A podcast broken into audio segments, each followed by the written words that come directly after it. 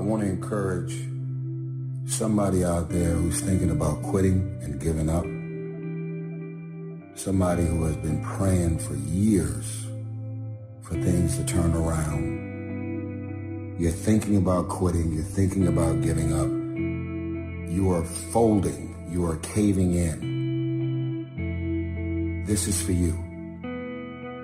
You're in this storm and you're down on your knees and you're cold and you're weak and you feel like this is the end. You have a choice to either give up or keep going. Give up or get up. Don't give up. Don't give up. Stay in it. Stay focused. When you fail, try again and again and again. You just take one step at a time. It's hard, but it's worth fighting. It's worth believing. It's worth mustering yourself up, standing up inside yourself. It's worth fighting relentlessly, never giving up. I love the sun, but things don't grow because of the sun. You have to have some rain. And you've got to stop looking at rain in your life as something bad.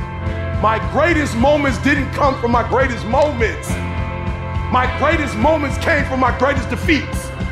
Because it was during my defeat that I had to find a way to get back up. You thought for one minute that you broke me. You got me twisted.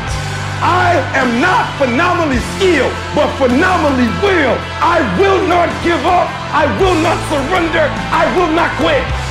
Don't stop. Stop. Don't stop running towards your dream. Stay encouraged. Stay encouraged. Keep your head up. Stick your chest out. Continue to walk with pride. And know if it was easy, everybody would do it. It's not going to be easy, but we have what it takes. Their rough times are going to come, but they have not come to stay. They have come to pass. Don't say I'm having a bad day. Say I'm having a character building day. Don't look at night as darkness. Look at night as a new beginning.